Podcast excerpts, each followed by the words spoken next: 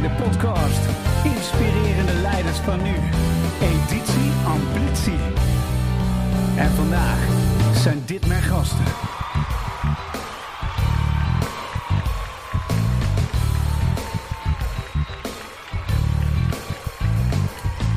Ja, welkom bij een nieuwe uitzending van Plevier en Inspirerende Leiders. En uh, het publiek gaat door, dat hoor je al hè? Ze juichen voor jou Mark, dat jij in de studio bent. Ik uh, voel me overweldigend. dat is goed. Hey, in de studio, Mark Teerlink. Ja, leuk. Leuk dat je er bent. Leuk, leuk dat we het voor elkaar konden krijgen. Ja, superleuk, superleuk. Hey, vertel eens kort aan de luisteraar, wie ben je en wat, uh, wat doe je, wat heb je gedaan? Um, God, dan beginnen we gelijk bij het deel waar ik het eigenlijk nooit over wil hebben. Um, most important stuff. Most important stuff. Ik ben Mark Tierlink. Um, negen landen, drie werelddelen, claim to fame. Uh, bij bedrijven als IBM en SAP aan het begin gestaan van analytics, business intelligence, data warehousing en grootste claim to fame met winnen van Jeopardy met IBM Watson en later ook het eerste commerciële artificial intelligence platform opgezet. Um, op dit moment hou ik me meer bezig met uh, venture capital en uh, private equity investeringen in sustainability. Ja. En dan uiteraard rondom natuurlijk technologie. Dus denk niet zozeer over de supply chain, maar veel meer green IT, maar ook de employee footprint. Ja. En mijn favoriete thema is het altijd hebben over wat gaat technologie betekenen voor de toekomst van Ja, werk. want uh, dat was je thema. Hè? Dus daar, en daar gaan we het he over hebben. Want het is wel een, het is een, uh, een snelle, dynamische tijd.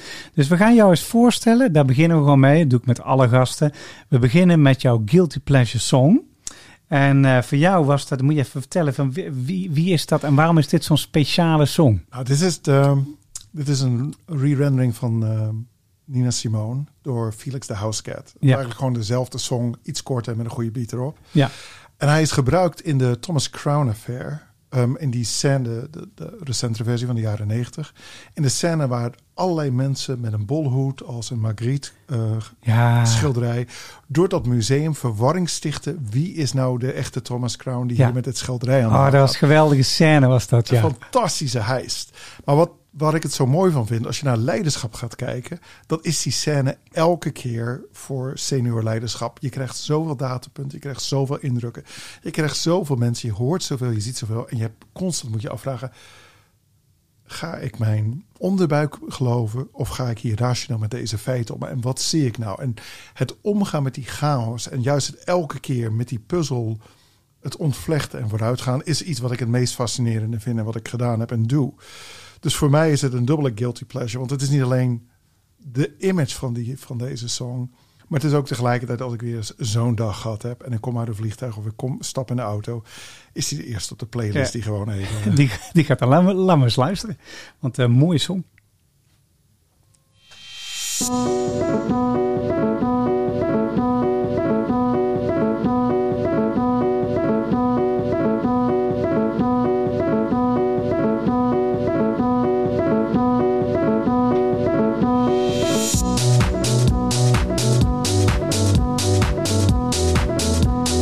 Gelijk goede beat, hè? Ja, daarom zeg ik, je stapt de wagen en uh, je wordt gelijk weer wakker getrokken. Ja, echt wel.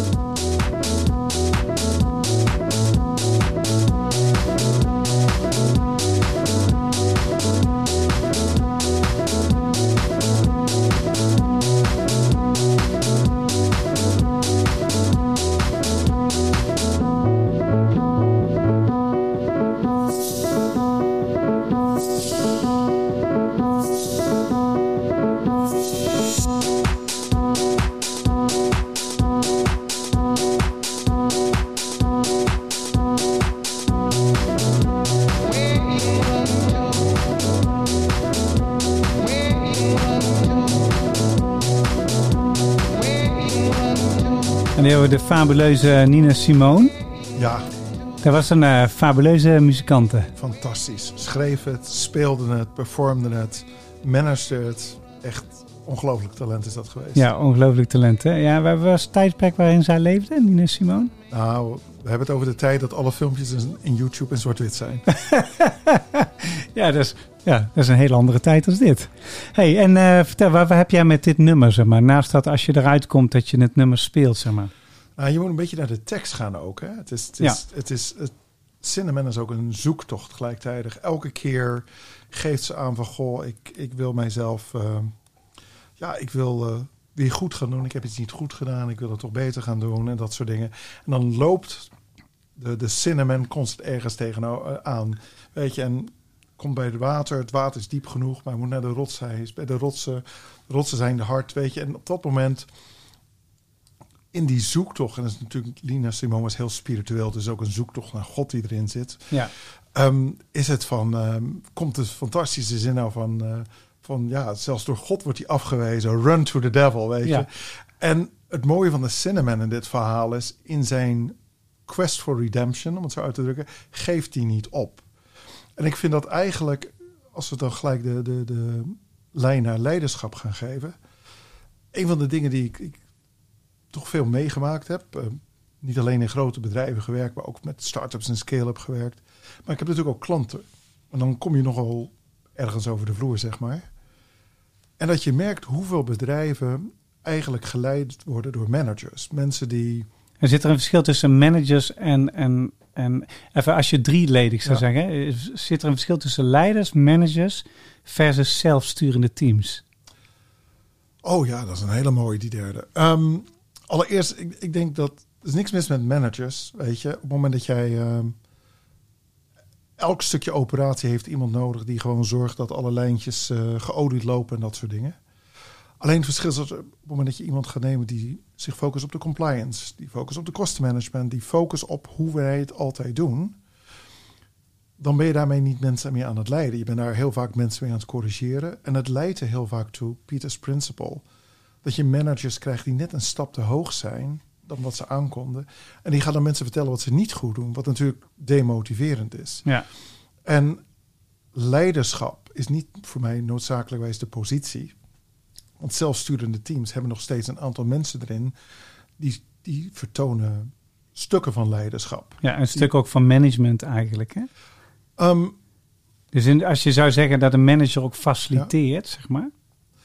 Um, ja. Of kijk je daar anders tegenaan? Nou, een, manager, een goede manager faciliteert, laat ik het zo zeggen. Ja. Heel veel managers zijn natuurlijk meer procesgericht dan inhoudsgericht. En, en dat komt niet door de mensen, maar dat komt hoe ja, zeg maar de afgelopen 20, 30 jaar wij zijn gaan focussen op waar we mensen op belonen. Ja. Behaviorful is reward. Ja.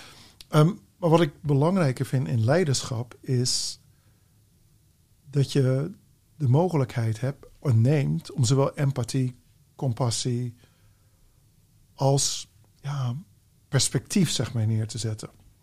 Dat perspectief is natuurlijk het grotere perspectief van het bedrijf. Ja. Terwijl management toch heel vaak, terwijl het niet zo bedoeld was oorspronkelijk als term, gewoon de uitvoering op zijn nek krijgt en zelden nog iets van compassie alleen binnen de grenzen nog kunnen laten zien, zeg maar. Ja, dat is ook een van de redenen dat ze in COVID-tijd hadden ze een onderzoek gedaan naar het, uh, ja, voor hoe managers reageerden op hun personeel. En dat was een van de meest voorkomende dat er te weinig interesse was vanuit de manager naar de mens achter de professional. Ja.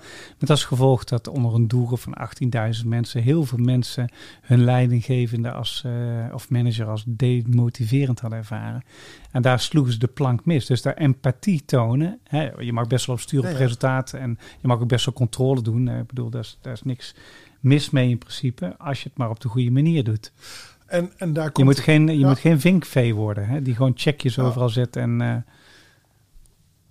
Ja, wa- wat, wat, ik, wat ik het grote verschil vind, is die, die puls, zoals je dat net noemt. ja, Op het moment dat de manager gaat zitten controleren, ben je wel thuis aan het werk. ja. Je bent lekker thuis aan het werk in COVID. eh, zit je wel, eh, zit Zit je wel achter je Zit je computer? wel achter, achter je computer. Ja, In plaats van gewoon te kijken, joh, het zal me een beat zijn hoe je het doet. Als jij gewoon deze week doet wat we afspreken, vind ik het prima. ja, En er zijn natuurlijk wel functies waar aanwezigheid belangrijk is. Hè? Als jij bij een fastfoodrestaurant staat, Ja. moet je wel je shift inderdaad Ja. achter de, de, de, de burgers staan. het is ook handig als je bij de brandweer werkt dat je op eh, locatie bent als je uit moet drukken. bij Ja, dat, dat, ja. dat heeft voordelen. Heeft Dat voordelen, ja. Echter, er zijn natuurlijk, en zeker als we het over, over kenniswerkers hebben, en eh, daar, daar was natuurlijk heel veel in COVID, zeg maar, waar het om te doen was. Ja. Is het niet veel beter om te zeggen, joh, sowieso doen wij een puls elke dag, dat je in drie punten aan kan geven. Hoe voel je, wat heb je nodig, dat soort dingen. Maar dat je ook gelijktijdig gewoon veel meer gaat, niet gaat sturen, maar er zijn. Wat heb je nodig? Het, mooiste voorbeeld vind ik, eh, Simon Sinek, de, de management guru, heeft daar een mooi verhaal voor. dat hij in de Four Seasons in Las Vegas zit. En hij ziet, heeft het gevoel dat als iedereen hem goedemorgen zegt... en hoe is het met je, dat ze het menen. En hij gaat naar de barista toe, die daar zijn koffie maakt. En op dat moment zegt hij tegen de barista van... Joh, vind je je job leuk? Oh yes, oh absolutely yes. I'm in love with coffee. nou, het wordt nog mooier. I love doing this job. En dan denkt hij, nou ja, goed, dat hebben ze je goed getraind. Ja. vervolgens zegt hij, waarom dan? Every time one of the management, not just my manager, but one of the managers here walks around, they ask me, how are you doing? And if they see I'm busy, is there anything we can do to offload the pressure?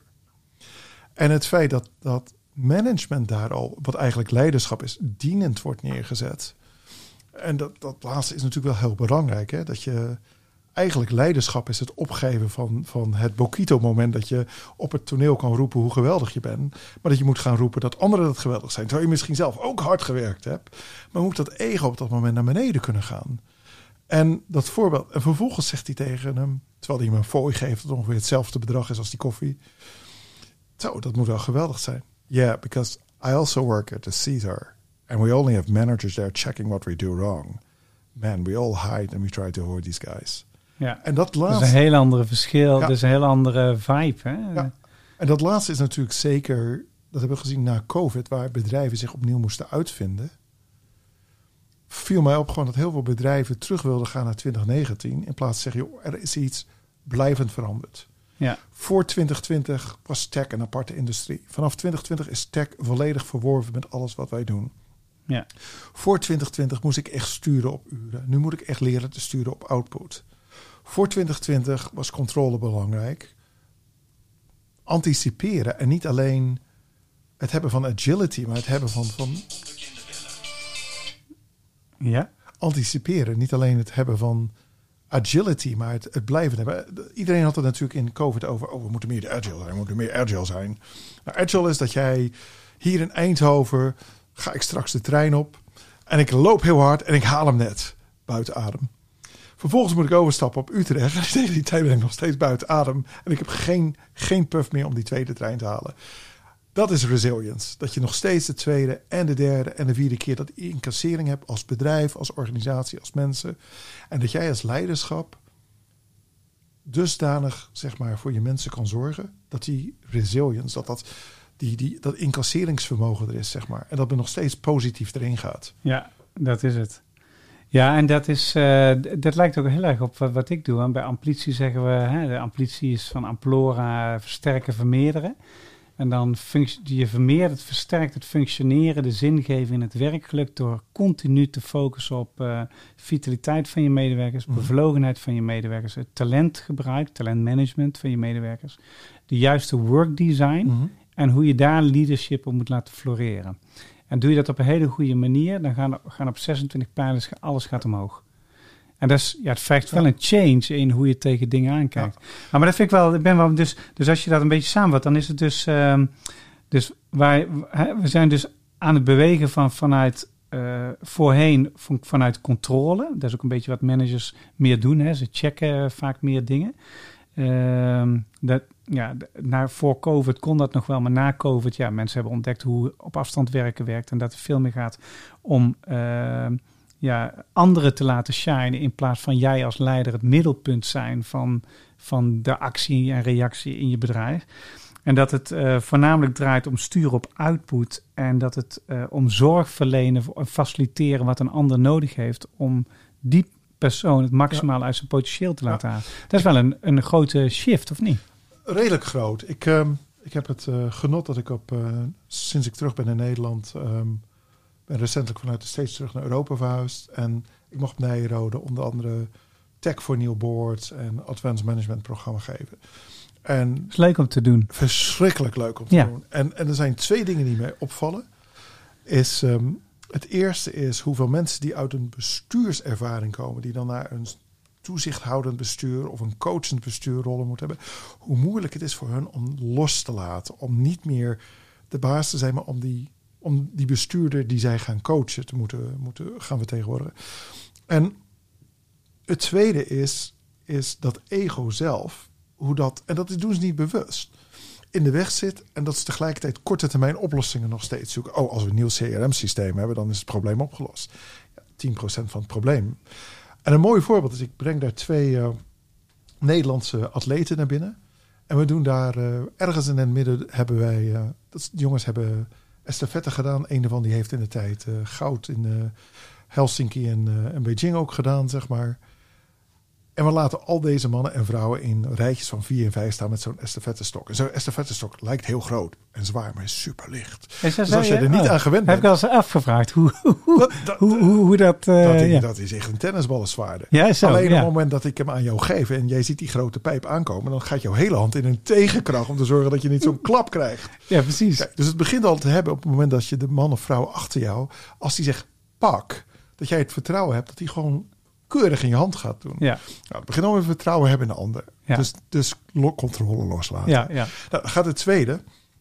Op het moment dat al die mannen en vrouwen in knieën en knieën recht achter elkaar staan, dan hoor je dus in de eerste 50 seconden, en dat is altijd het beste moment van de dag, hoor je al die stokken klonken op de grond. Ja. Want men heeft elkaar geen ruimte gegeven. Je Ja. begrijpt al waar dit naartoe gaat. Ja. Dus het is vertrouwen hebben, het is ruimte geven, het anticiperen. Maar het allermooiste is dat een van, van deze mannen, en Patrick, eh, Patrick van Luik en Virgil Spear, die, die komen dan binnen. En die zijn dan in donker pak, Nike running shoes, wit shirt. En er zitten allemaal toch mensen die zich, ja, toch, toch zich wel bewezen hebben in de maatschappij al. En dan gaan ze naar die tafel toe en zeggen ze: Hi, ik ben eh, Patrick of ik ben Virgil. Ik ben de beste hier. En je ziet een aantal van die mensen in de zaal van: wat is dit? maar eigenlijk komt het op neer dat zodra jij jezelf tuned ten, ten behoeve van het team, dat jij de beste, beste flow in dat team geeft. Dat jij het beste van jou geeft om dat team te laten lopen. Dus niet om jezelf te optimaliseren. En zo heeft Nederland natuurlijk ook de estafette in de tijd gewonnen. Hè. Ze hadden mensen als uh, Usain Bolt bij en dergelijke als tegenstander. De individuele lopers waren helemaal niet zo sterk. Maar Ja, dat vind ik ook wel Ja. opvallend, ja, want het is wel zo. ja, de individuele lopers waren niet de sterkste. Maar de manier waarop zij konden samenwerken... maakte dus dat ze gewoon goud in Helsinki... goud in, in, in Beijing haalden, weet je, op de Olympische Spelen. En ja, dat ge- geeft toch weer aan hoe dat team werkt. Maar die principes, ruimte geven, eh, ruimte maken, ruimte geven... Ja. vertrouwen hebben en inderdaad ja, anticiperen om jezelf ten dien- dienste van... eh, ik ben de beste omdat ik mezelf ten dienste van het team zet. Nou, dat zijn toch eigenlijk lessen die, hoe, hoe hard het ook klinkt... maar die moet je af en toe weer eens even aan herinnerd worden. Ja, en, in de, en dat is natuurlijk misschien ook de challenge, dat in de dagelijkse gang van zaken dat soms een beetje verloren gaat. Hè? Ja, tuurlijk. Ik- vind het wel leuk om daar eens wat dieper op in Ja. te gaan. We gaan eens even een werk van rondom die, eh, eh, dit, dit item doen. Even kijken, dan moet ik deze hebben.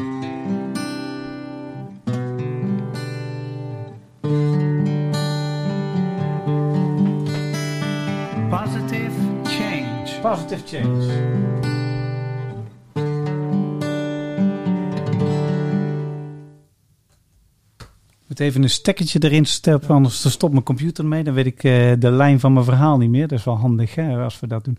Positive change. Eh, ze hebben een onderzoek gedaan.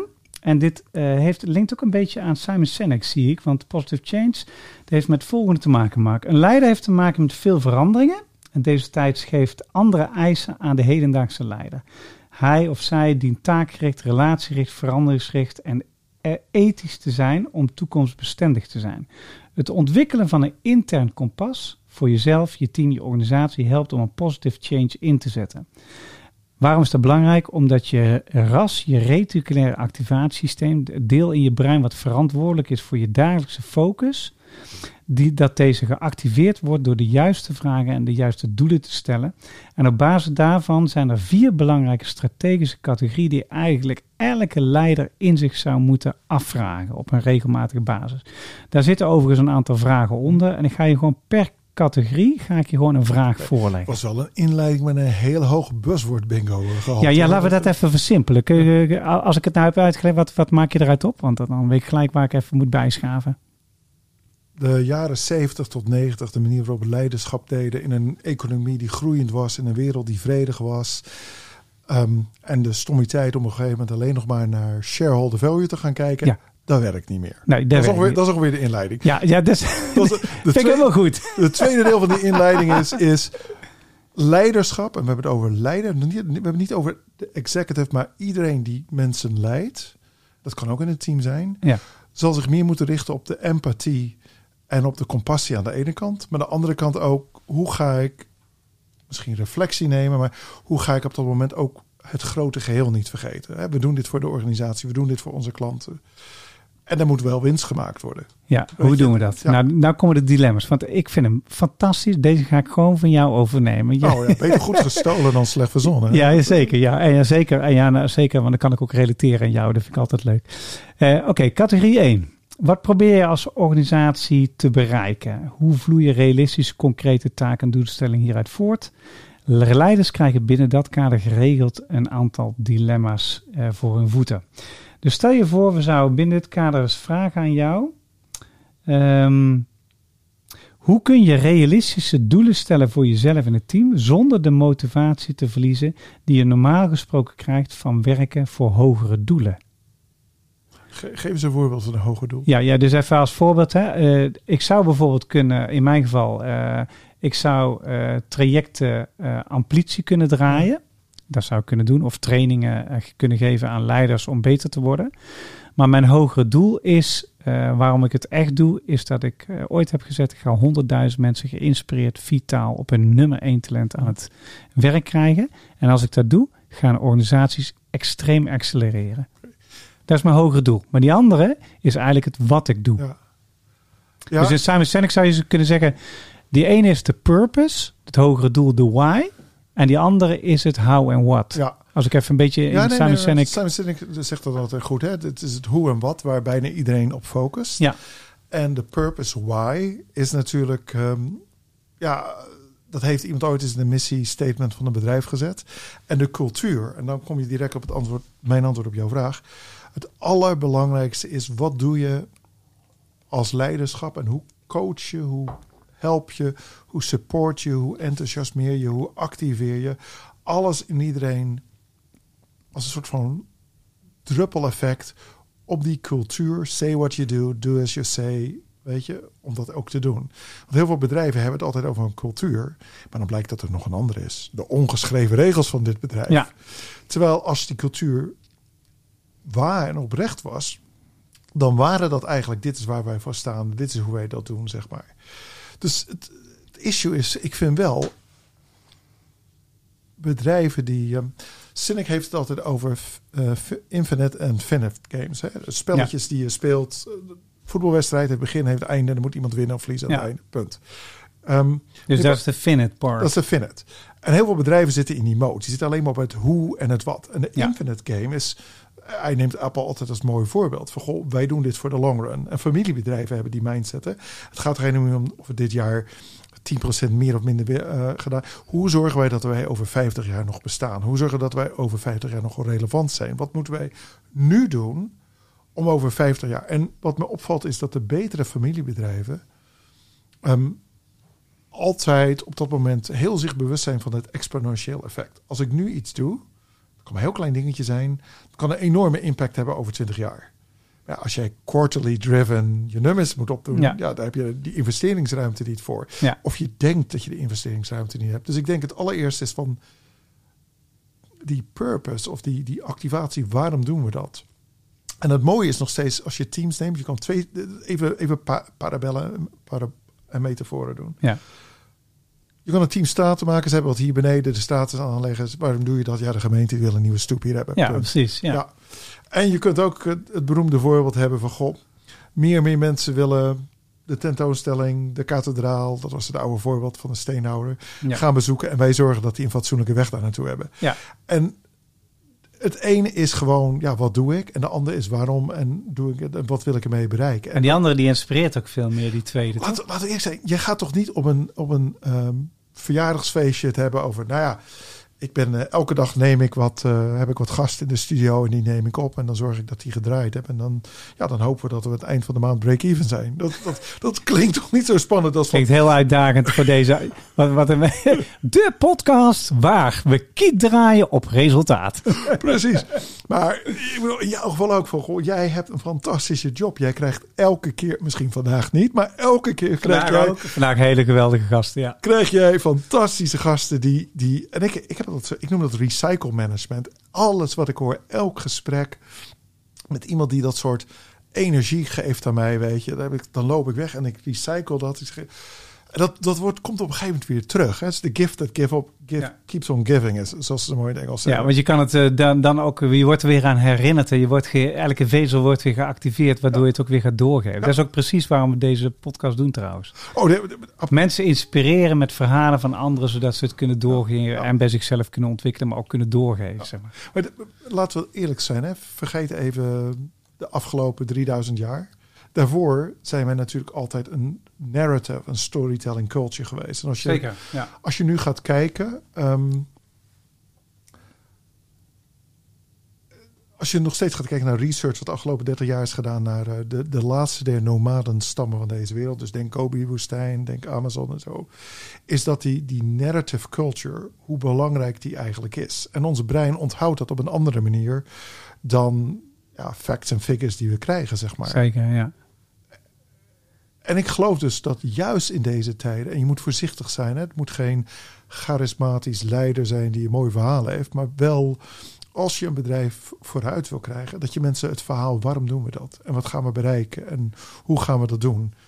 En we hebben natuurlijk de afgelopen jaren in commercials daar goed van geleerd. Hè? Dat, dat, die, die laten ons altijd eh, het gevoel al krijgen van het, het kind wat weer kan lopen. In plaats van geef eh, geld aan UNICEF. Maar kijk, dankzij dit Jantje gaat naar school. Pietje dan gaat naar school. We krijgen de mensonterende beelden van Jantjes weer voor. We krijgen de gelukkige Ja. beelden van Jantje achter. Dat is natuurlijk storytelling. Maar zo zitten we wel in elkaar. Hey, wat is, eh, ja, maar zo werkt het wel, want het beïnvloedt wel degelijk. Ehm, ik zag vorige week zag ik de reclame van een niet nader te noemen merk. Eh, waarin eh, hele bekende rits reclames langskwamen. Maar, een van de leukste, dat vind ik een van de leukste reclames ever. eh, van een jongetje die achter een boterham zit met een smeersel erop. En die zegt, ik vind het gewoon lekker. Ja, ja, ja. En die is nou weer in beeld. En, en telkens als ik hem zie, denk ik, god, is dat toch een... Het is nog steeds leuke reclame. Maar het is... Kijk, humor is natuurlijk altijd Humor is geweldig.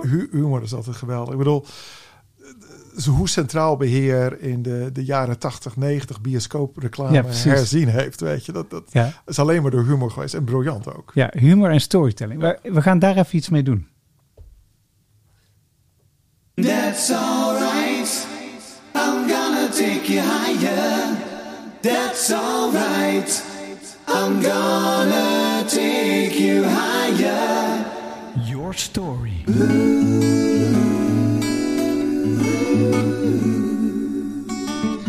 Your story. We doen even een klein tussenstapje en dan komen we weer uit bij deze oefening waar we net in zaten. Eh, Mark, vertel me eens het meest gave verhaal wat jij kent, of de meest gave storyline of eh, metafoor die jij kent, wat jij eh, typisch vindt voor inspiratie, inspirerend leiderschap, van een werkelijk inspirerende leider.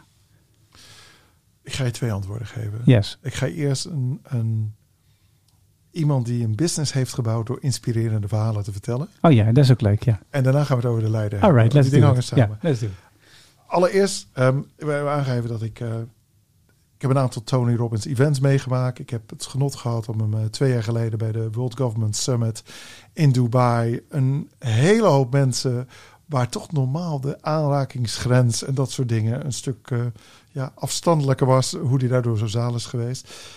Ik zal Tony Robbins, Robbins nooit een therapeut noemen. Ik zal hem ook geen psycholoog noemen. En zijn principe is heel simpel.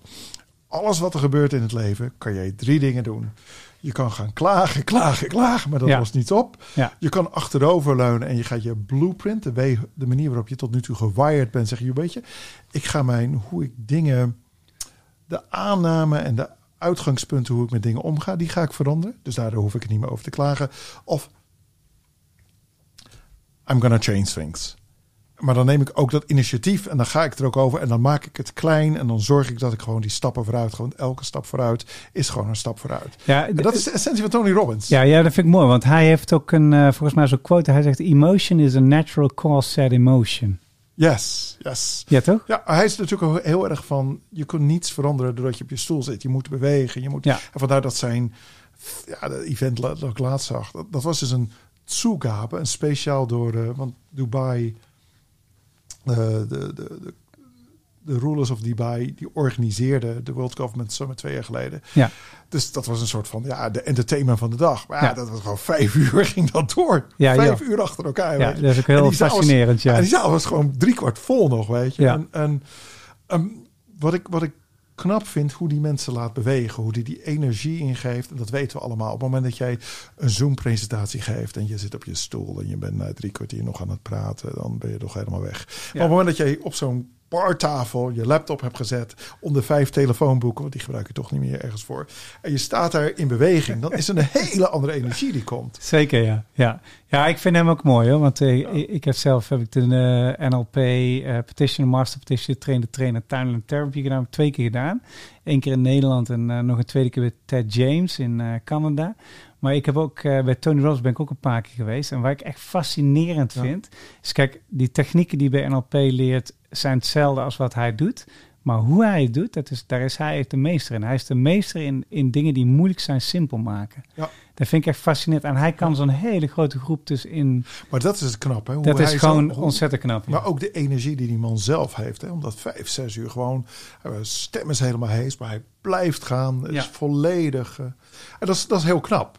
En het is ook... Kijk, wat je, waar je niet voor moet vallen... is het commerciële model. Dat jij daarna zelf een trainer wil worden. Dat je gaat betalen om bij de training te mogen ja. zijn. Eh, Dat is gewoon een piramideschema. te, ehm, Ja, dat is gewoon een verdienmodel. dat is ja. een verdienmodel. Maar is het eigenlijk per definitie zo dat als er geld in, in beweging komt, hè, want geld kan veel goede dingen doen, maar als geld eh, eh, bij iets goeds komt kijken, wordt het vaak ook niet authentiek meer. Ja, het hangt er vanaf hoe je het verkoopt. Kijk, Ja. als, je, als jij gaat zeggen, luister, ehm, Wout, ik zie dat je heel blij wordt van dit soort coaching dingen. Zie het als een lidmaatschap van de club. Jij betaalt om in het innerteam te doen. En daar draaien wij een deel van dit event van de kosten bij. En natuurlijk, ik, Tony Robbins, doe dit als een fulltime job. Dus ja, ik moet er ook nog van leven. Dan is het prima. Dan ben je authentiek hoe het ja, geld betaald wordt. Precies. Maar op het moment dat jij, dat geldt voor heel veel piramidemodellen, ja, maar dan kan je het zelf doen en dan kan je, nee, want jij Ja. wordt nooit Anthony Robbins. Nee, jij wordt nooit Tony Robbins. Dat, is, dat is ook gelijk hetgeen wat ik ook vind van ja, voor elke, elke eh, training waarbij wordt gezegd dat je tot een bepaald succes gaat komen. Dat is helemaal geen garantie, want je bent niet die persoon die het verkoopt. Nee, nee. Ja. Aan de andere kant kan je wel een heel ander soort succes hebben, want jij bent een ander iemand. Precies, geloof ik ook ja. Nou, en dat is, komen we terug op eh, Simon Sinek ook. Wat, wat hij heel goed doet, mijn grootvader, Weiler, mijn grootvader was een, eh, een, eh, een bootbouwer, ehm, self-taught, self-educated. en die had altijd zoiets van, joh, de enige waarmee je in competitie moet gaan is degene in de spiegel. Dat is de enige competitie. De rest, ga daar niet, smash je competitie. Je kan als gentleman kan je een sportwedstrijd doen. Je kan als gentleman je business gaan doen. Eh, het Amerikaanse we're gonna kill the competition. Ja. Weet je, dat Ja, soort dingen. Dat is een beetje Amerikaans. Ja, Dat is gonna kill- we're gonna crush. We're gonna crush them. We're gonna crush them. Het eerste wat ik doe, als ik, eh, ik, ik doe tegenwoordig meer ehm, executive board coaching dan ook. Dan zit daar dus, dus of een investeerder of, of een strategische partij bij. En die, die, ja, die wordt natuurlijk betaald door die klant. En die klant die heeft af en toe ook iemand nodig om gewoon echt te zeggen wat hem dwars zit. Ook tegelijkertijd tegen die klant te zeggen, ja, misschien moet je toch, toch gewoon deze vragen stellen aan deze partij. Want die partij wil die uitvoeringsverantwoordelijkheid natuurlijk niet hebben. Die of we geven, we geven jou geld om te doen, of je hebt ons ingehuurd voor advies. En in dat soort momenten roep ik inderdaad altijd, zeg maar, waarom zou je dat dan niet doen? Waar, waarom, jij hebt een aantal talenten, je kunt een aantal dingen. Waarom wil je dat doen als jouw grote voorbeeld?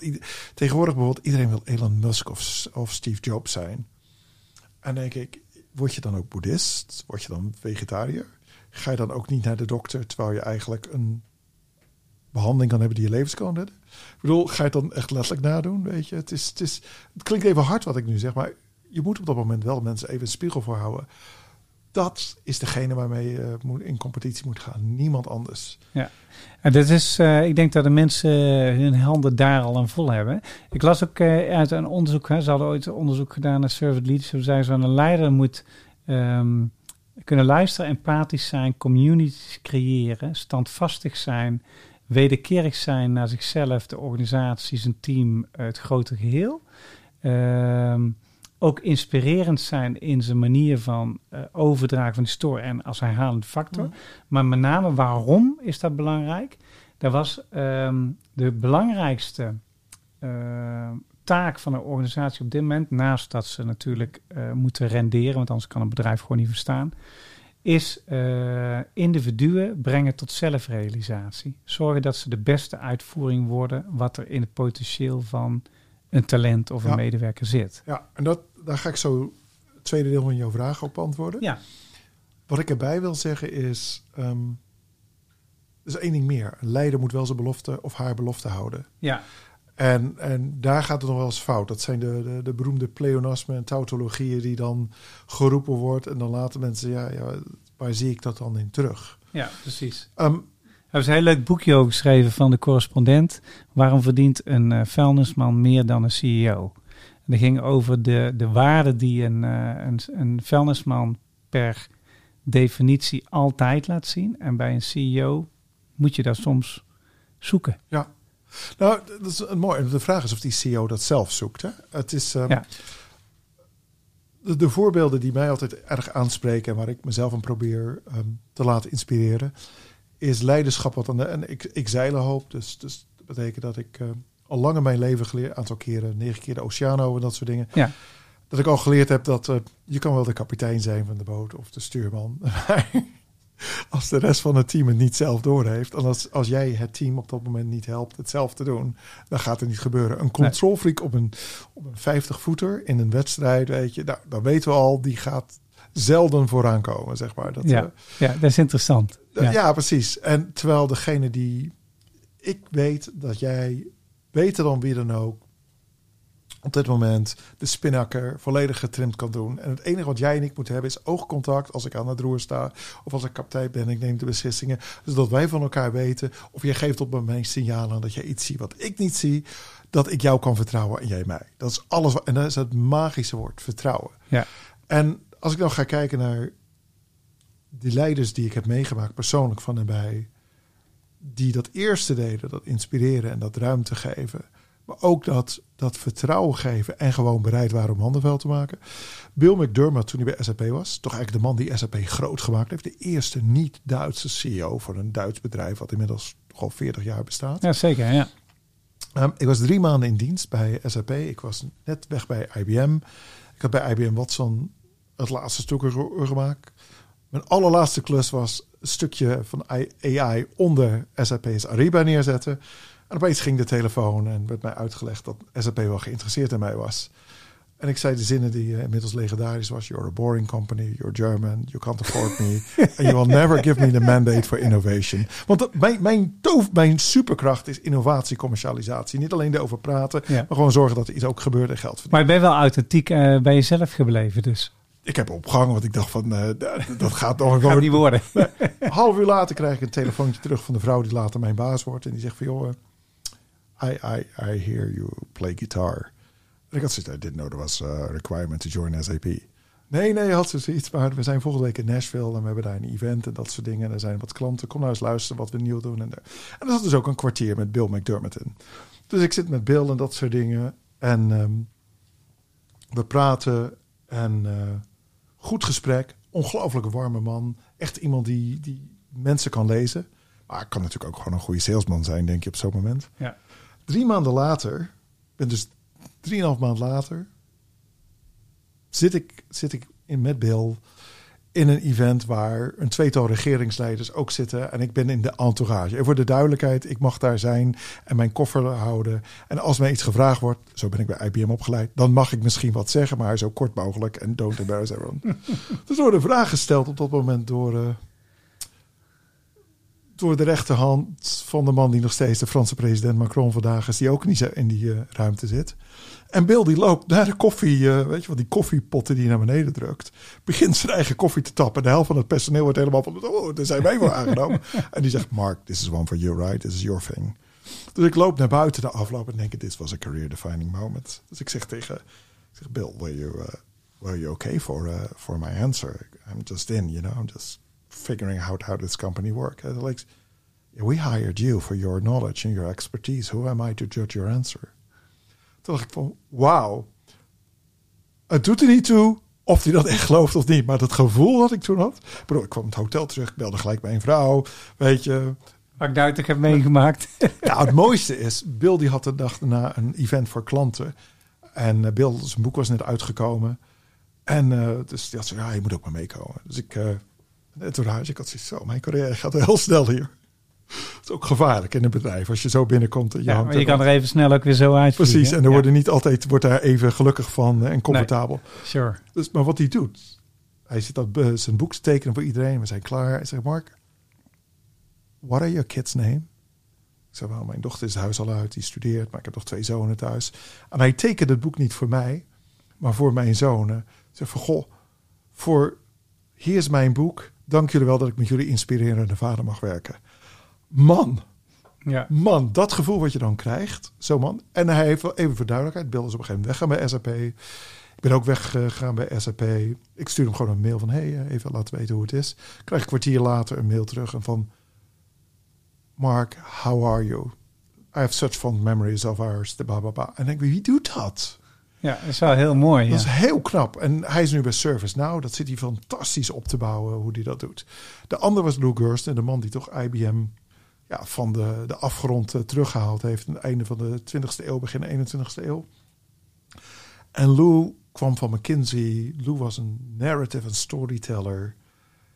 En Lou kwam niet uit die research van... ik ben een engineer, ik weet alles beter. Denk maar aan de Big Bang, Sheldon Cooper. Ja. Maar Lou was ook niet van... ik ben de marketing, ik kan het mooi vertellen... maar ik heb geen flauw idee of het kan. Ja. En wist die balans heel goed. En Lou was ook degene die constant bleef zeggen van... jongens, we doen het niet alleen voor de shareholder. We doen het voor alle stakeholders. Alle stakeholders. En die ramde er gewoon in... hoe jij met je klanten omging. Hoe jij die klant behandelde. Hoe je dat oploste. Daar was je beloning aan. Dus jij kon je cijfers niet redden dat jaar. Je kon minder sales doen, minder projecten. Maar als jij klanten daadwerkelijk... Weet je, want die kwamen het jaar daarna terug. En het jaar, dus die keek zo meer lange termijn. Ja. En acht jaar later in zijn opvolging was het allemaal uh, shareholder value. Nou, we hebben gezien hoe dat uh, op een gegeven moment uh, ook gegaan is, zeg maar. Ja. ja, wel mooi. Goede stories. Maar je hebt dus veel van die, van die positieve mentoren gehad die een, een boost omhoog gaven en ook een steun in, in je beleid gaf en veel voorbeelden. Ja. Want ja, dat merk ik ook in contact met jij. Je bent heel leergierig, hè? Ja, um, jij, jij, staat niet stil. Jij staat niet. Jij zegt niet nee, weet je wel, ik ben nou, uh, ik uh, bin there, done that. Nou, dan ga ik op mijn uh, lauweren rusten. Deze er toch niet bij. Maar dat, dat, dat is ongeveer waarom ik wegga bij SAP. Ik had zoiets vier jaar innovatie gedaan. Het was fantastisch. Het wordt weer tijd voor wat nieuws. Ja, wordt weer en, wat tijd en, voor en dat nieuws, is ja. niet de nadeel van de SAP. Dat, dit gaat over mij. Dit gaat over mij. Jouw journey. Precies. Op een gegeven moment verand, doe je een stuk veranderingen en je doet wat je kan. En op een gegeven moment heb je zoiets, joh, er zijn fantastische mensen. Het eerste wat ik doe, welke, want ik ben wel lang in IBM geweest, maar het waren allemaal rollen van drie, twee jaar. Ja. Niet allemaal succesvol, moet ik ook zeggen. Soms heb je zo. Ik heb ook geleerd of. Um, um, mag ik het F-woord gebruiken hier? Ja, zeker. Ja. Dus een van de dingen die ik geïntroduceerd had, was het fuck-up budget. Dus uh, toen fuck up budget. Ja. Dus wat je I have fucked up. I fucked up. I burned 500k this month. and I have nothing to tell for. I screwed over. Maar wel op een podium met het team op vrijdagmiddag. Ja, echt waar. Ja. En uh, hoe reageert het team daar dan op? Nou, dat was een mooie. Het was een team wat vanaf scratch gebouwd werd. Oh ja. Dus wij hadden... Ik, ik had eerst... Um, ik heb constant zeg maar een... een als je eigenlijk door mijn carrière heen gaat, of dat nou bij begin in Zuid-Amerika bij een, uh, een, grote Nederlandse handelsbank geweest is, die daarna gekocht werd door een ander, die daarna weer gekocht werd door een ander, zo ging dat in die tijd. Of dat bij KPMG was, of het, uh, het was bij AT&T, of het was bij Teradata, of het was bij Gillette.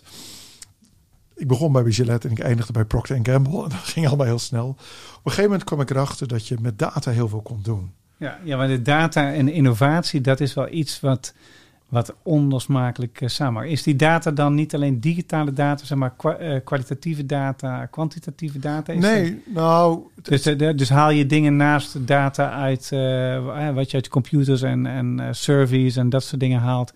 Eh, en misschien wel uit eh, AI, wat ze nu hebben. Dat is ook een soort data. Ja, nou, AI is niets meer dan de volgende evolutie van die dingen, zeg maar. Van die je, dingen, ja. je moet zo zien toen ik... eh, Maar ook gesprekken bedoel ik. Dat zijn kwalitatieve Ja, data ja. dat je gesprekken voert met klanten of met, met je, je, je customers ja, of met zeker. stakeholders. of- zeker een van de bedrijven waar ik in zit, ehm, eh, op het moment, of een tijdje al, ik, ik ken de founders van het begin al, is Data to Dollars. ja, Data Dollars, die heeft wat van mijn patenten en research erin zitten. Nu zit, er zit een, een soort benchmark in van meer dan 1600 bedrijven. Hoe, how do they turn data into dollars? Hoe verdienen zij geld door inzicht te creëren in? Nou, dat is natuurlijk bij voorkeur meer digitale data. Maar er ging iets aan vooraf. Tegenwoordig is het hartstikke mooi. Jij, jij en ik kunnen dit gesprek hebben. En vervolgens gebruiken we gewoon een, eh, een speech to text. Die tekst gaat op dat moment in een algoritme. En die algoritme laten we, ChatGPT en dergelijke, deze week, ja, laten we een samenvatting ervan maken. ja. Maar je kunt ook gaan kijken wat zijn de woorden die Mark gebruikt. Wat is de tonality? Waar ging zijn stem omhoog? Welke vragen kapte hij af? Welke statements maakte hij? En daar zit iets heel ergens achter. En dan gaan we van de rationele neocortex, om het zo uit te drukken, gaan we veel meer naar het deel van het brein wat, wat haast geen woorden heeft, maar gewoon waar de gut feeling zit, zeg Ja. maar. En toen ik... ehm, Is gut feeling, is dat iets wat je, is dat intuïtie, gut feeling? Het of is het- het iets meer? Nee, het- ja, nee. dat- Er zit, er zit natuurlijk altijd iets in je achterhoofd, in je onbewuste. Laten, laten we eerlijk zijn. Maar er is wel... Malcolm Gladwell zei het zo mooi met de 10.000 uren regel. Het is iets, intuïtie op basis iets wat je wel heel vaak gedaan hebt. Je hebt heel veel datapunten Ja. waardoor die intuïtie in ieder geval eh, aanvoelt. En Je moet heel veel kromme ballen geschoten hebben om te weten als die deze eraan komt dat je hem er ook in kan krijgen. Zeg Ja, maar. vandaar dat die, die, dat fuck- fuck-up budget ook heel slim is. Hè? I fucked up. Eh, omdat je eigenlijk dan fouten niet alleen als fouten gaat zien, maar ook als eh, leerpunten waar je informatie of data mee naar Ja. binnen haalt, hoe je het anders kan doen. Nou, dat, maar het begon met iets anders. Wij hadden, ik heb dus constant in, onder andere in IBM, een product, een asset, een service opgezet. Heel vaak IBM als eerste klant gebruikt en daarmee naar de markt gegaan.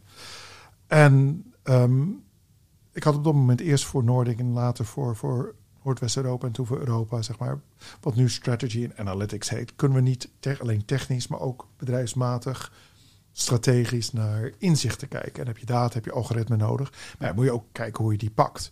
Toen, begin van mijn carrière zaten we gewoon in de videokamer van Walmart, oude videobanden, en te bekijken hoe mensen door de winkel lopen en te Ja. surfen. Nou, tegenwoordig kan dat wat, wat effectiever, zeg maar.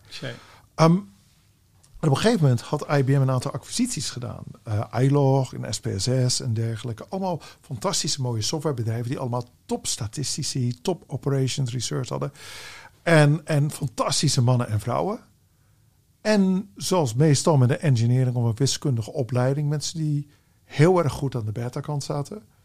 Maar in de vaardigheden en het kunnen lezen van situaties en mensen niet die 10.000 uur ervaring hadden Nee, gekregen. precies. Dus in plaats van die mensen nou in de sales te gooien en miserable te maken, of in plaats van dat die mensen nou een soort van consultant worden, die dan de klant gingen uitleggen: je begrijpt het niet goed. Hadden ze iets, kunnen we iets anders doen? Kunnen we daar een team van maken wat eigenlijk voor de consultants gaat werken en met de consultants naar hun klanten kan gaan, Ja. maar ook met de researchers kan gaan, die echt de buitenwereld en de binnenwereld outside in verbindt.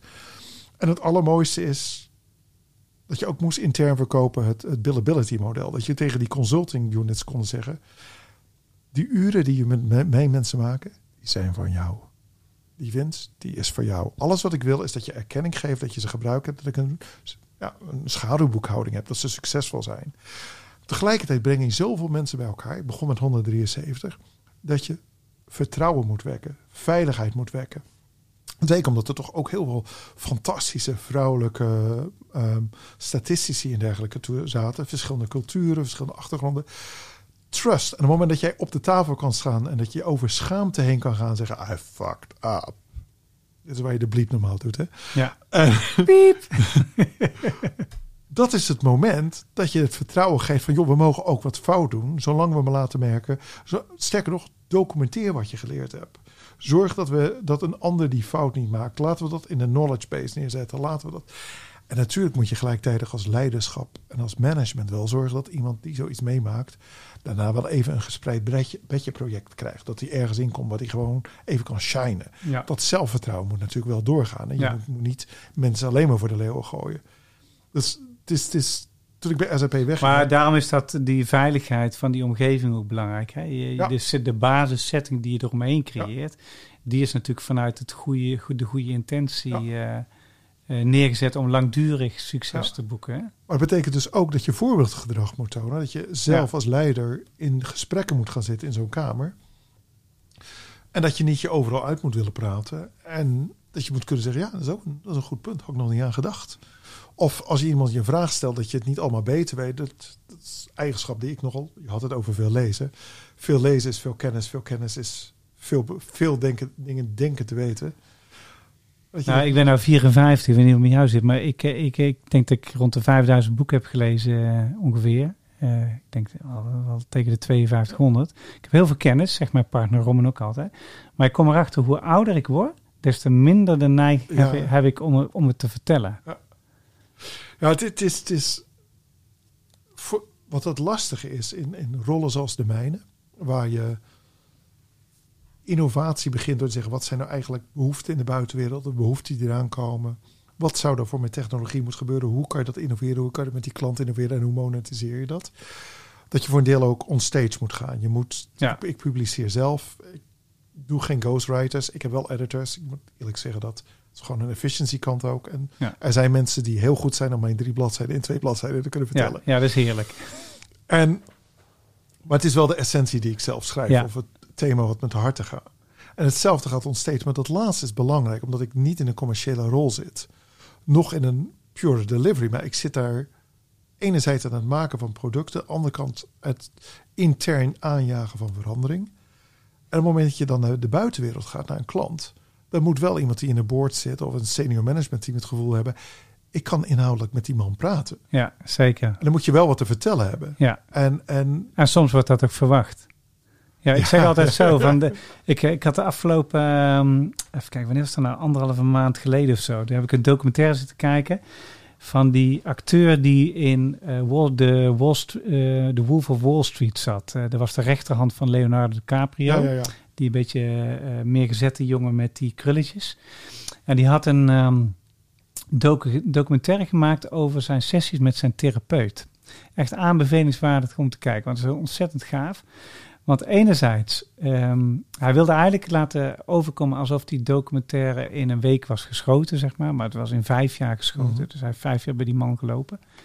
En daarnaast was de therapeut die tegenover hem zat, die was ook heel fragiel. Die had eh, een bepaalde ziekte, dus was vrij fragiel. Maar wat hij dan deed, is telkens als, hoe heet, hoe heet hij, eigenlijk? Sean, nou ik weet even zijn naam niet meer, een probleem voorlegde, dan tekende hij dat op, op een servetje met een modelletje. En zo zijn er in die film twintig van die modelletjes langsgekomen. En, eh, maar er ontstond ook een hele goede band tussen hem en die acteur. En eh, later ontplooide dus dat dat, dat eh, ja, toch wat langer had geduurd om die documentaire te maken. Maar wat fascinerend was, in de, is dat ze op een gegeven moment zeiden ze van... als je problemen hebt, dan is het eigenlijk in de maatschappij het omgekeerde. Je gaat naar een therapeut om antwoorden te krijgen, maar die stelt alleen maar vragen. En je gaat eh, bij je vrienden leg je het voor en die geven je alle beste adviezen van de wereld. Terwijl je zou het eigenlijk andersom willen hebben. Je zou willen dat je therapeut die adviezen zou geven en dat je vrienden zouden luisteren. Laatst is wel een westerse wereld iets ook natuurlijk. Hè? Sure. Dat, eh, dat, dat is eh, dat, het aantal mensen wat... en daar, daar draagt helaas onze huidige digitale economie met influencers en eh, Ja, TikToks en dat zeker. soort dingen ook. Kijk, i- Is dit, is dit de, de, de prediktijd? Dat mensen prediken wat hun eh, kennis is en leaders prediken wat hun die heb je richting altijd gehad. Toen de boekdrukkunst uitkwam, zijn er natuurlijk ook pamfletten Sure. gekomen. Ja, dat dat is ook waar. En Ja. op een gegeven moment komt er een schifting dat dat commercieel haalbaar moet zijn. En dan, ja, dan krijg je nog de self-publishers, zeg maar. Van de, ik heb het dan over de 17e eeuw nog, weet je. Nou, op een gegeven moment eh, kwamen de andere modellen met uitgevers en dergelijke. En, eh, Ja. En toen vonden we ook intellectual property uit. Hè? Dus dan kon je iets bedenken en dan kreeg je een, stukje daarvan. Ehm, kijk, iedereen is op zoek naar een publiek, denk ik. En eh, we weten de beroemde 15 Minutes of Fame, eh, of 5 Minutes of Fame van Warhol, zeg maar. Alles en iedereen zoekt wat. TED Talks waren bijzonder 22 jaar geleden toen ze net begonnen. En, en nu worden ze eh, ja, op allerlei plekken gehouden. En, en zijn ook heel leuk. En het, het voordeel is dat je democratiseert kennis. Ja. En we gaan nu langzaam weer van gelezen kennis naar, naar ja, auditieve kennis heel vaak over. En het is natuurlijk een andere manier om iets te communiceren. Ja. En het is, het is zeker niet slecht. Alleen. Ik, wa- wat ik zelf denk, weet je, het is niet zozeer dat wij verdrinken in informatie. Er wordt altijd gezegd, het is gewoon veel. joh. Op dit moment leven we met een generatie die net afstudeert, die niet geleerd heeft hoe duidelijk een filter neer te zeggen en niet over, ja, overspoeld te worden door informatie. En dat, dat is eigenlijk waar het educatieve systeem in faalt, zeg maar. Hoe leer je mensen heel snel informatie te wegen? Hoe kan ik heel snel scrollen door YouTube? Hoe pak ik, eh, vroeger pakten wij een studieboek en we tak, tak, tak, tak. En we gingen naar dat hoofdstukken, headers, quotes. En we wisten eigenlijk uit 350 bladzijden marketingboek. En een beetje opgelet hebben af en toe op colleges. Waar moet ik op letten bij het examen? En er zat natuurlijk een gokelement in, Sure. weet je. Maar in principe had je de hoofdlijn wel te pakken. Ja. Maar de, de samenvatting maken van een boek is een, een, een verloren gaande kunst, zeg maar. Nou, het is prima dat je ChatGPT hebt, als je het boek niet gelezen hebt, zeker niet als literatuur hebt, dan krijg je tien of twaalf versies van Chat, ChatGPT als samenvatting. Maar dan moet je het boek wel gelezen hebben om te weten welke eigenlijk het Ja. boek en het verhaal het meest recht Ja, doet. want de, de rol, hè, zoals we in het voorgesprek ook hadden, van de rol van het controleren van wat je binnenkrijgt, of die verantwoordelijkheid, die zelf regie houden. Ja, daar ben ik het al mee eens. Ik vind ook dat mensen. Ik had een eh, zes maanden geleden, of keer zeven maanden geleden ongeveer, had ik eh, een interview gehad met Hans Hille, de oud-minister. Mhm. En die zei: We zitten in een digitale revolutie waar we, waar we in het ik-tijdperk Ja. zijn beland. Hè. Dus alles draait om ik en jezelf branden Ja. en influencen en dat soort dingen. Met AI gaat zich dat nog versnellen, want dan krijg je de super-influencers. Hè. Eh, dus dat zelfdenkend vermogen van mensen om zelf eh, afstand te nemen, te zeggen van hoe sta ik hierin, wat is belangrijk en hoe ga ik het gebruiken. Dat blijft toch voor elke mens in deze tijd belangrijk. Oh, absoluut. Sterker nog, ik denk dat een aantal slimme AI-ontwikkelaars ook wel doorhebben dat je op een gegeven moment met AI ook weer een filter kan maken om het zo uit te drukken. Ja, Het gevaar ligt er alleen in of jij controleert hoe dat filter werkt. Denk Ja, maar een precies. beetje wat we de Amerikaanse verkiezingen van 2016, hoe op een gegeven moment Facebook gewoon iedereen segregeerde in eider je republikeinse standpunten of democratische Ja. standpunten en niet meer een balans. Ja. Maar het zit hem ook in onze wet en regelgeving. En het zit hem in ons onderwijssysteem. Ehm, de FTC in Amerika die had tot het begin van de twi- 21ste eeuw... die had een wet dat elk radio- en televisiestation... die moest altijd twee standpunten daarvoor doen. Dus als jij... je was meer links of je was meer rechts... of je was ehm, heel erg groen of je was heel erg anti-groen... Ja. maar je moest altijd een ander aan het woord laten komen. Dat deed je dan meestal om 11 uur 30 s'avonds of zo. Maar je moest dat wel doen. Ja. En de opkomst van de Fox News en dergelijke is doordat op een gegeven moment men heeft gezegd in de, in de, in de Senaat, in de congres, ja, die zelfregulering die werkt wel. En toen kwam Fox News. En dat is natuurlijk een goed voorbeeld waar zelfregulering niet meer werkt. En als je geen gebalanceerd filter hebt, en als je dat niet vanaf huis hebt meegekregen, en als jij niet weet hoe jij op Google moet zoeken, dat bijvoorbeeld op eigenlijk de eh, mijn dochter heeft eens de grenzeloze fout gemaakt voordat ze naar de Unie ging.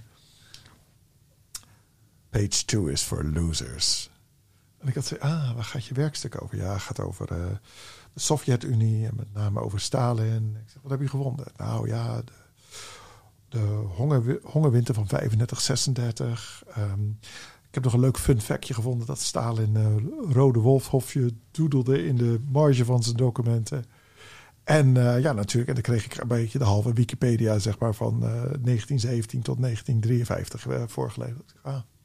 Zeg, weet je ook eh, waardoor die hongerwinter gebeurde? Weet je dat dat als gevolg van beleid was? Weet je dat mensen op een gegeven moment zelfs hun kinderen letterlijk opaten of, of familieleden opaten, zeg maar, om te overleven? Weet je dat er miljoenen zijn gestorven alleen maar door het beleid van de centrale economie? Die wolfhoofdjes, kopjes die Stalin tekende, Dat waren in rode inkt op executiebevelen die die uitvaardigde. Ja, ja, En dat waren een hele hoop per dag. Het was doodstil. Ik zeg, that's page two of Google There. ja, Nou, precies. en, en ik wil even zeggen dat, dat eh, mocht ze dit ooit horen, dat zij een uitstekende revanche heeft genomen als eh, digital media strategist, wat ze vandaag voor een living doet, Ja. om inderdaad dat soort informatie te wegen. Maar wij moeten dus in ons onderwijs, aan onze werknemers, in onze bedrijven, moeten we die informatie leren wegen. En hoe groot en hoe meer punten we krijgen, dat we dit- het Engels heeft zo'n mooie uitspraak van eh, een, een stat, vrij vertaald is, is de gemiddelde statisticus die verdrinkt in een rivier van gemiddeld 5 centimeter diep. en, en daar zit het issue natuurlijk. En als Ja. wij dat niet weten en we hebben zo'n Excel-cultuur dat we gewoon blind een Excelletje nemen en we gooien hem even om en we weten het verschil tussen causaliteit en correlatie niet. Ja, dat is natuurlijk het begin van de ellende, zeg ja, maar. ja, dus dat zelfdenkend vermogen en dat in beeld houden, dat is gewoon heel erg belangrijk. hè? Ja, kritisch zelfdenkend vermogen. Kritisch zelfdenkend vermogen. Ik vind dat wel, wel een mooie afsluiting van onze pos- po- po- podcast. Waar we begonnen met het verschil tussen manager, leider versus zelfsturende teams. Waarbij je ook zegt van ja, leiderschap is eh, eigenlijk bedoeld om andere mensen te laten shinen. Hè. Dat wil zeggen, ja, het resultaat is nog steeds wel belangrijk. Alleen je moet zorgen dat het gebeurt samen met Ja. mensen, voor en door mensen. Eh, je stuurt op output. Hè. Daar hebben we ook geleerd in die, eh, in die COVID-tijd. Waar we voor eh, 2019 ging het met name op eh, controle houden. Werd het eh, later meer op zelfsturing. Waar je eh, daarvoor het ego in de weg gaat staan, is het nu meer faciliteren. En ja, kijken of je anderen kan laten shinen. En een inspiratiebron daarvoor kan zijn. Eh, wat betekent dat je de controle los moet laten, ruimte moet geven of ruimte maken, net hoe je wil. Dat vergt ook empathie. Het vergt ook compassie voor de ander. Het vergt ook samen bewegen. Het beste als het team zelf gaat eh, leren lopen, hè, want eh, dan krijg je de beste resultaten. Daarmee op anticiperen, hè, want als ze iets nodig hebben, dan moet je er wel zijn om ze te ondersteunen ter dienste van het team. Kijk, en wat is dan belangrijk? Wat doe je als leiderschap en hoe activeer je dan cult- cultuur op say what you do and do what you say? Nou, en data is daar gewoon een belangrijke, belangrijke ja, manier voor om te kunnen innoveren als leider en je troepen mee te laten bewegen. Als ik je één slotquote zou mogen laten geven, wat deze, wat deze podcast typeert, wat zou dat voor jou zijn? Eh, terug naar mijn grootvader. Ja. Verandering is als een paar nieuwe schoenen.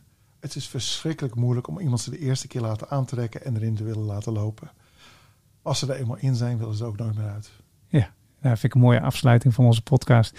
Dankjewel voor je komst naar de studio, Mark. Dankjewel. Ik vond het heel erg leuk en inspirerend. We zijn nog lang niet uitgeklaard, dus daar gaan we een voorschotje op nemen. Eh, blijf luisteren naar de podcast Inspirerende Leiders van Nu. En voor nu leef je dromen, werk met bezieling en benut voor vooral je nummer één talent. En doe het vooral samen met anderen. En dan gaan we eruit met de historische song, Song for the People. Want ja, weet je, uiteindelijk start alles met energie en verbinding.